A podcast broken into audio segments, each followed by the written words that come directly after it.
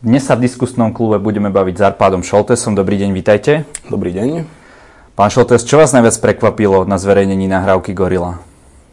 E, nejak ma to zvlášť neprekvapilo. E, najmä odkedy bolo jasné, že tá nahrávka existuje, bolo isté, že je len otázka času, kedy ju niekto uverejní. Eh, ak ma vôbec niečo prekvapilo, tak to akou rýchlosťou dokázali zablokovať pôvodný zdroj, ale samozrejme, že šíreniu sa už nedalo zabrániť. Myslím, že dnes je už z toho nejaký torrent, takže už to zostane na internete na veky vekov. Čo hovoríte na to, že dneska sa investigatívna žurnalistika často rieši tým spôsobom, že sa vlastne zverejňujú informácie zo spisov, z vyšetrovania a tak ďalej. Je toto správne? Myslím si, že toto treba trošku vysvetliť. E, zverejňovanie informácií zo spisov nie je investigatívna žurnalistika, ale je to žurnalistika, samozrejme to normálne spravodajstvo. A je to hrozne zložitá otázka, lebo tam treba zvažovať enormné množstvo faktorov. Práve preto je tá novinárska práca niekedy taká zložitá aký je tam verejný záujem v prvom rade. Myslím si, že pri týchto veciach obrovský. Ďalší, či môžem ohroziť nejakým spôsobom vyšetrovanie nejakého konkrétneho trestného činu. Toto je naozaj na zvážení každej redakcie a ja viem, že napríklad v televízii JOJ sa o týchto veciach diskutuje niekedy, že 2-3 dní a naozaj, že vo veľmi širokom kruhu, že aj redaktori, ktorí povedzme na danej téme nepracujú, tak sa do toho zapájajú prinášajú nejaké názory, no a potom je tam niekto, kto musí prijať tú zodpovednosť a rozhodnúť sa, že nie, nebudeme publikovať, alebo povie, že áno, ideme do toho aj s rizikom, že môžeme niečo, môžeme urobiť chybu, môže nás niekto žalovať, lebo to k tej práci patrí. Jasné. A tie informácie, ktoré sa napríklad e, prezentovali alebo zverejňovali počas vyšetrovania vraždy Jana Kuciaka, podľa vás nemohli ovplyvniť to vyšetrovanie? V tomto okamihu veľmi ťažké povedať. Nejde o to, či ovplyvňa vyšetrovanie. Vyšetrovanie neovplyvňa, pretože ak uverejňujem informácie z nejakého vyšetrovacieho spisu, tak advokáti podozrivých, teda obvinených, eh, podozrivých ešte ale obvinených už celkom určite majú prístup k celému spisu, čiže oni už vedia, čo má policia v rukách. Otázka je, či niečo nemôžem ohroziť eh, v súdnom procese, kde je to zase ešte komplikovanejšie je jasné, že môžeme sa pýtať napríklad, že v okamihu, keď sa začala uverejňovať e, Kočnerová tréma, či to nespôsobilo, že veľká hromada ľudí na Slovensku začala vyhadzovať svoje mobily a nakupovať nové. Na, na toto je fakt ťažké odpovedať. Zase druhá strana mince je, že aké by sa to nebolo uverejnilo. E, nezamietlo by sa to celé pod koberec, lebo ja si myslím, že úvaha za, za zverejňovaním týchto správ bola práve tá, že buď to dáme von aj s tým rizikom, že e, tí dotknutí ľudia zlikvidujú nejaké potenciálne dôkazy, alebo to nedáme von a nikdy ich nikto ani nebude riešiť. A nie je to tak na Slovensku, že nakoniec sa kvázi vždycky všetko vykeca? Že je to taká malá skupinka ľudí a toľko záujmov, že vždy niečo líkne na verejnosť? E, vždy niečo líkne na verejnosť a nie len na Slovensku, všade na svete. A to je už zase práve pri investigatívnej žurnalistike jeden z najdôležitejších faktorov, že aj my pracujeme samozrejme s nejakými zdrojmi a ideálny stav je, keď ja nájdem naozaj niekde, že prechádzam si nejaké otvorené zdroje a nájdem nejaké nezrovnalosti a začnem pátrať po tom, že čo sa tam vlastne deje, a ako to vzniklo, kto je v tom zapletený a, a v podstate ten novinár vyšetruje podobným spôsobom ako policajt. To je ideálny stav. Ale veľmi často je to tak, že niekto príde a povie, že mám pre vás tip. A prvá vec, ktorú musí investigatívny novinár urobiť, je zistiť, že aká je motivácia toho zdroja. A každý ten zdroj príde s tým, že už sa na to svinstvo nemôžem dívať, už mám toho plné zuby a už to musím niekomu povedať. E, e, stretol som stovky takýchto zdrojov a neviem, či bol medzi nimi jeden taký, ktorý sa na to už naozaj nemohol dívať. Ono je to napokon väčšinou niekto zvnútra. Čiže on vždy hrá nejakú hru alebo má nejaký svoj vlastný záujem. A tam je veľmi dôležité identifikovať, že čo ten záujem je, alebo čo je tá jeho motivácia. Ak je to, väčšinou je to obyčajná sprostá pomsta. Vyhodili ho z roboty, niekto mu v tej robote robí zlé, e, po prípade chce sa zbaviť nejakého nadriadeného a zabrať jeho miesto alebo nejakého kolegu, ktorý mu lezie na nervy. To je ešte pomerne, že čistá hra. Lebo tam vieme, o čom mu ide, čiže keď sa nám podarí overiť, že to, čo tvrdí, je pravda, tak nie je dôvod to neuverejniť. A potom sú rôzni hráči, ktorí hrajú veľmi, veľmi neprehľadné hry, a tam veľmi treba zvažovať, že či vôbec sa tej téme venovať a či s ňou ísť von, lebo nevieme vlastne, že, že čomu poslúžime, ako nejaká prevodová páka. Ale opäť druhá strana mince, ak je to raz pravda a je to svinstvo, e, budeme to držať v šuflíku len preto, lebo nevieme, kto hrá akú hru. Jasné. Niektorí spom- politici častokrát spomínajú, že Kočnerová tréma by sa mala zverejniť celá a keď sa to zverejňuje takto selektívne, že to istým spôsobom napomáha niektorým skupinám. Čo si vy o tom myslíte? Ja si nemyslím, že sa zverejňuje selektívne. Kočnerová tréma, ja ju teda nemám. Hovoril som s ľuďmi, ktorí ju majú alebo k nej majú prístup. Malo by to byť nejakých 600 strán, 600 strán textu kde sú v podstate netriedené správy, tak ako idú za radom chronologicky. E, nevždy viete, kto je druhá strana tej komunikácie. Čiže teraz si predstavte, že len prečítať 600 správ, medzi ktorými je pravdepodobne, že nezabudni kúpiť rožky a podobné nezmysly. Analyzovať, s kým tá komunikácia prebieha, e, vytriediť vždy komunikáciu medzi dvoma konkrétnymi ľuďmi, že to je samé o sebe obrovská práca. Teraz zistíte, že ktoré časti z toho sú zaujímavé, ale to stále nestačí. Vy sa musíte pokúsiť ešte overiť nejakým iným spôsobom, že to, o čom sa tí ľudia medzi sebou, teda, že Kočner sa s niekým o niečom rozpráva, musíte sa to pokúsiť nejakým spôsobom overiť, že to naozaj v realite prebehlo, že, že je to nejaká verifikovateľná pravda alebo fakt. To trvá nekonečne dlho.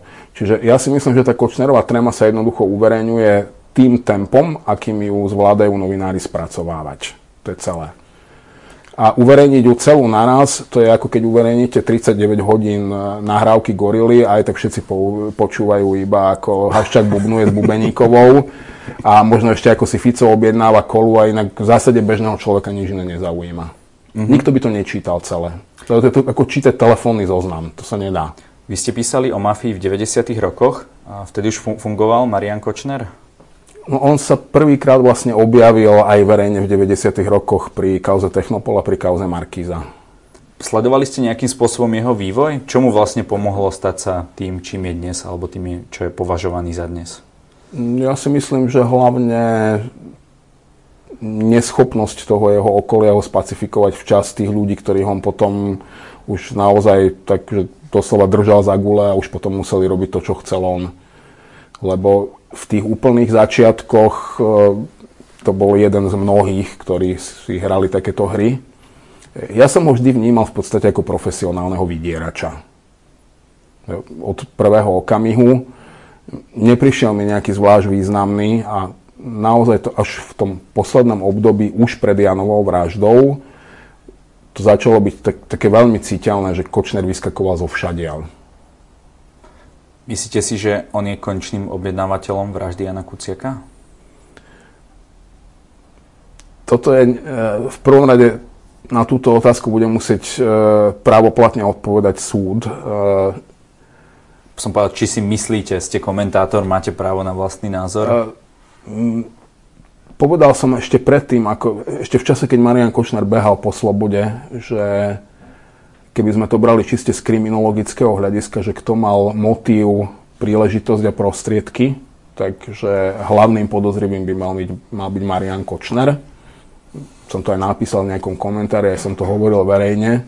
Čiže áno, ja si myslím, že by to mohol byť on. E, je veľmi riskantné, že všetci by sme aj veľmi chceli, aby to bol on lebo špeciálne novinári majú x dôvodov nemať radi Mariana Kočnera, čiže by to bol taký že veľmi príjemný páchateľ pre nás.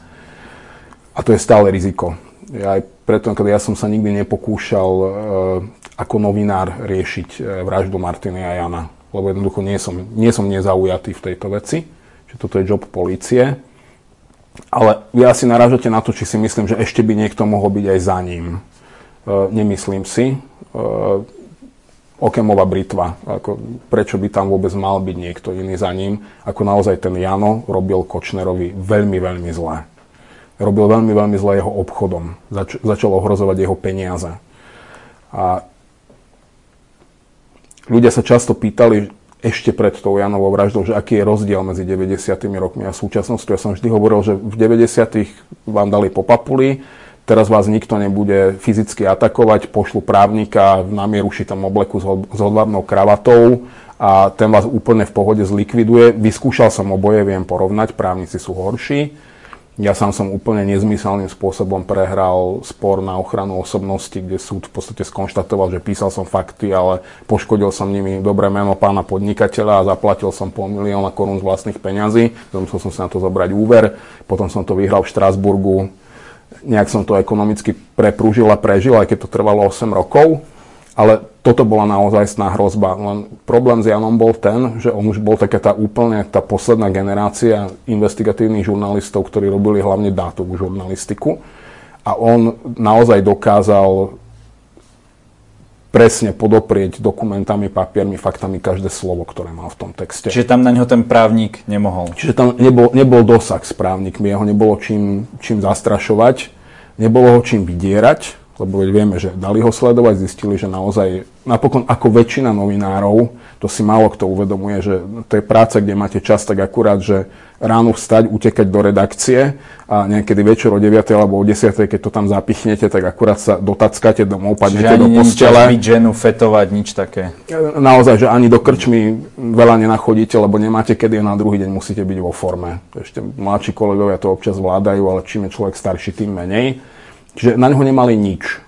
Navyše on bol ešte naozaj taký ten prototyp dobrého chlapca, ktorý ani, ani tej Martine určite nezahýbal, ani nemal žiadne nejaké použiteľné neresti, cez ktorého by ho Rozumiem. vedeli dostať. A vlastne jediné, čo zostávalo, bolo zabiť ho, keď sa ho chceli zbaviť. Vy ste bol jeden z zo spoluzakladateľov investigatívneho centra Jana Kuciaka. Čomu sa toto, táto inštitúcia venuje a Máte už nejaké výsledky?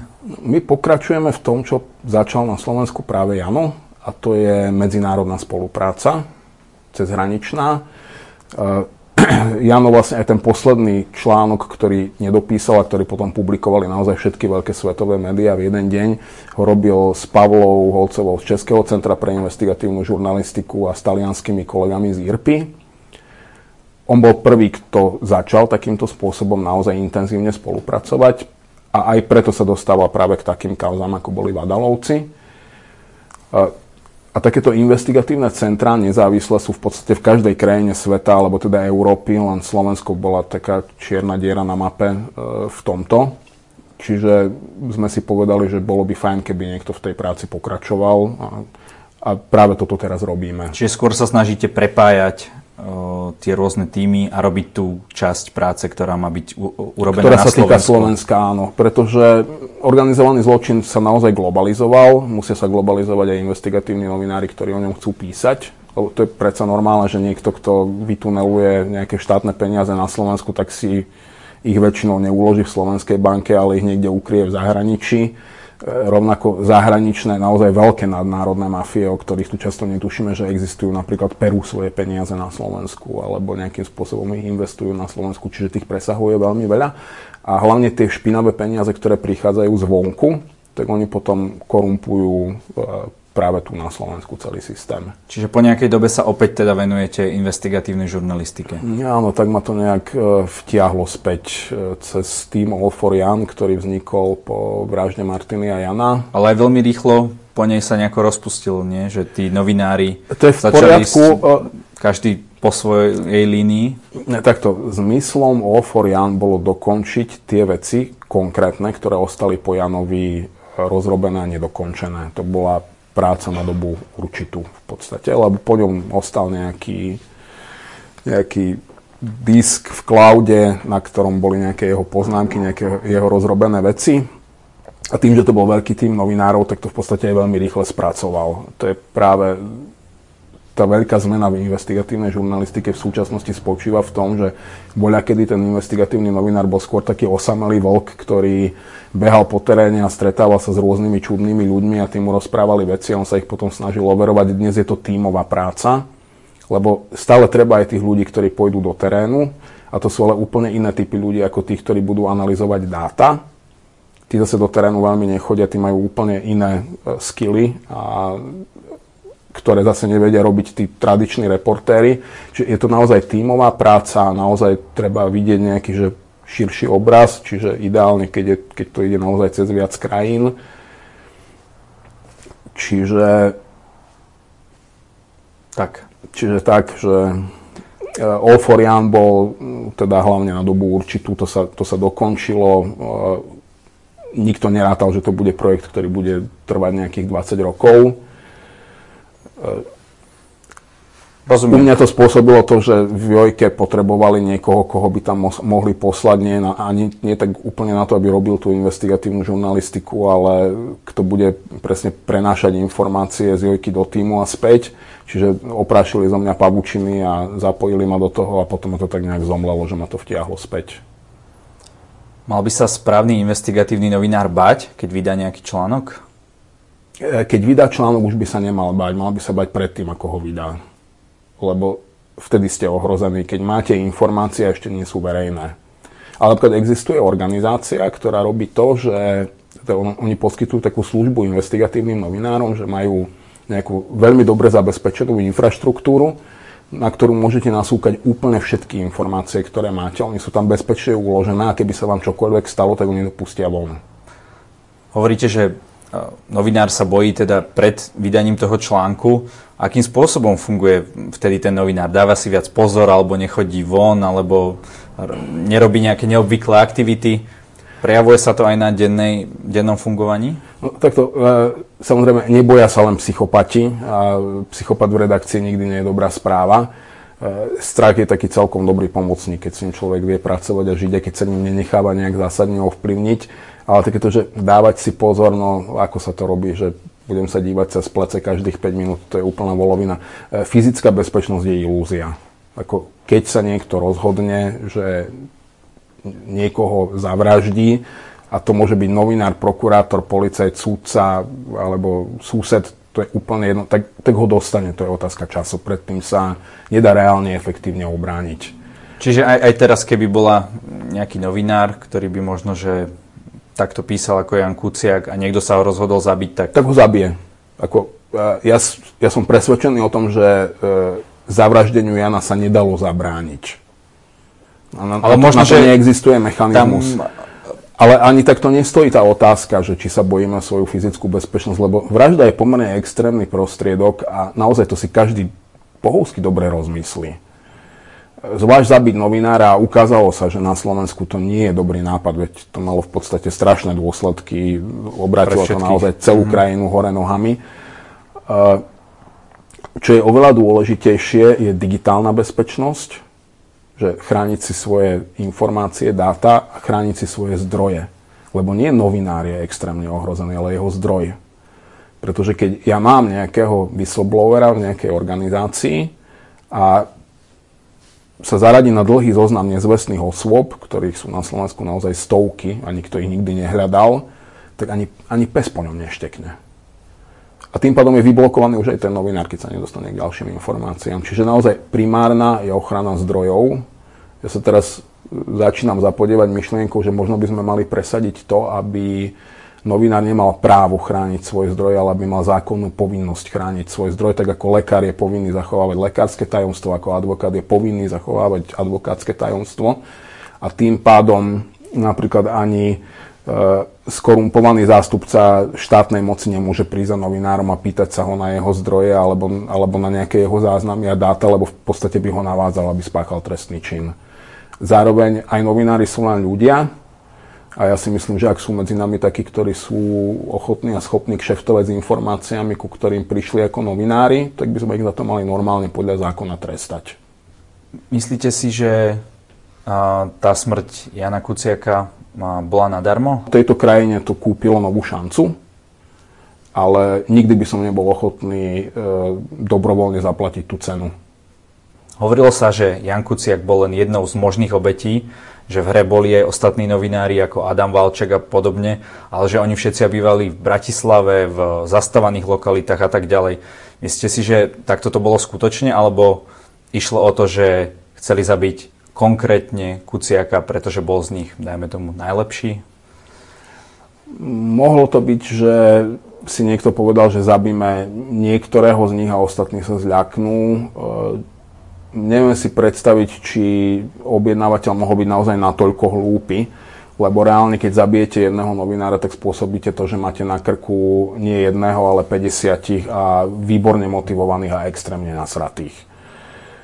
Ale ne, nevidím do hlavy toho človeka, ktorý to objednával pokiaľ sa toto nepotvrdí naozaj niekde v procese ako fakt, že si vyberali a naozaj ten Jano bol, že najľahšie prístupný terč, predstaviť si to viem, ale ja si myslím, že naozaj Jano bol ten, kto, ak je objednávateľom Kočner, tak Jano bol naozaj ten novinár, ktorý mu robil úplne najviac zle. Lebo jedna vec je niečo vedieť, iná vec je niečo vedieť dokázať a ešte úplne iný level je niečo vedieť dokázať pred dobre motivovaným slovenským súdcom. A Jano písal veci, ktoré mohol dokázať treba aj pred Štefanom Hrabinom, keby na to prišlo. Tam nebolo kam uhnúť pred, pred jeho dátami a faktami. Je ešte nejaký takýto novinár, ktorý by vedel zastúpiť jeho funkciu v slovenskej investigatívnej žurnalistike? Alebo kedy taký bude? je veľmi ťažké porovnávať, či niekto práve v tých dátach a hlavne v tej schopnosti pamätať si a spájať dáta, dajme tomu, že aj po nejakom dlhšom časovom odstupe naozaj si spomenúť, že toto som už niekedy niekde videl v nejakom inom balíku informácií. V tomto bol Jano veľmi špecifický, ale samozrejme tu máme ďalších e, výborných novinárov, ktorí vedia e, pracovať s dátami, napríklad už spomínaný Adam Valček, ale, ale sú tu naozaj aj ďalší. Jano bol naozaj výnimočný talent a hlavne on bol veľmi mladý, on v tomto začínal, čiže je otázka, že kam až mohol vyrásť. To sa už bohužiaľ nedozvieme. Ja si nemyslím, že je úplne ľahko nahraditeľný, ale úplne ľahko nahraditeľný by nebol nikto iný v tejto branži, kto robí tieto veci. Zase e, nie je tých ľudí tak veľa a ak to niekto robí, tak to investigatívna žurnalistika nie je že zamestnanie a v podstate to nie je ani povolanie, to je naozaj životný štýl. To je to, čo som hovoril, že e, v tom fungujete 7 dní v týždni non-stop od rána do večera, neustále, väčšinou ešte aj na dovolenke. Teraz momentálne na Slovensku veľmi turbulentná doba. E, vznikajú strany ako huby po daždi. Myslíte si, že je tento vývoj správny, alebo že už sa to trošku, tá celá tá spoločenská atmosféra, že sa to už trošičku neprehrieva? Uh, Ide to tým správnym smerom? Ja si myslím, že ešte nie je dosť horúca vzhľadom na to, čo sa dozvedáme. Veď my sa tu dívame v priamom prenose na to, že my máme úplne nefunkčné inštitúcie, v podstate všetky komplet.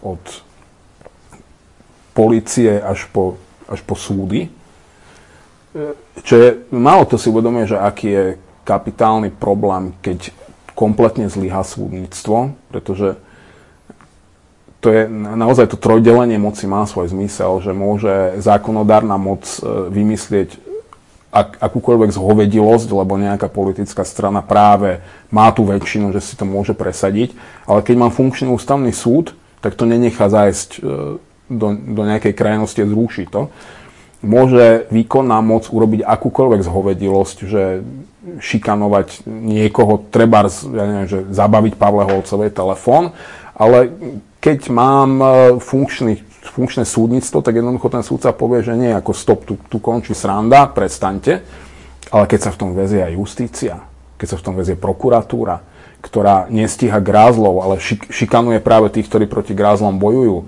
tak potom máme naozaj mafiánsky štát doslova.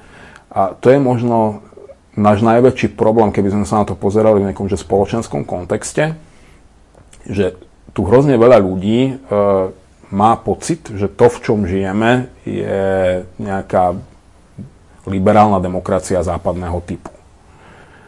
A je úplne jasné, že nikomu sa nepáči to, v čom žijeme. Ale logicky, pretože toto nemá s liberálnou demokraciou západného typu, že absolútne nič spoločné. Toto je nejaký oligarchický systém, ktorý síce toleruje voľby a, a fejkuje nejakú demokraciu, ale reálne funguje naozaj oligarchickým, mafiánskym spôsobom. A to treba odmietnúť, len ja sa bojím, aby ľudia v najbližších voľbách neodmietli demokraciu ako takú, lebo, lebo do nich učali 30 rokov, že toto je tá demokracia. No nie, nie je. Pýtal som sa vás dneska veľa otázok, ale možno je niečo, čo v tomto rozhovore nezaznelo. Takže nech sa páči, máte na jeho konci priestor povedať našim divákom na túto kameru čokoľvek, čo uznáte za vhodné. myslím, že som už namudroval dosť. Ako používajte hlavy, choďte voliť, e, zvážte, čo chcete a čo nechcete a či chcete žiť takto. Ďakujem za rozhovor. Ďakujem.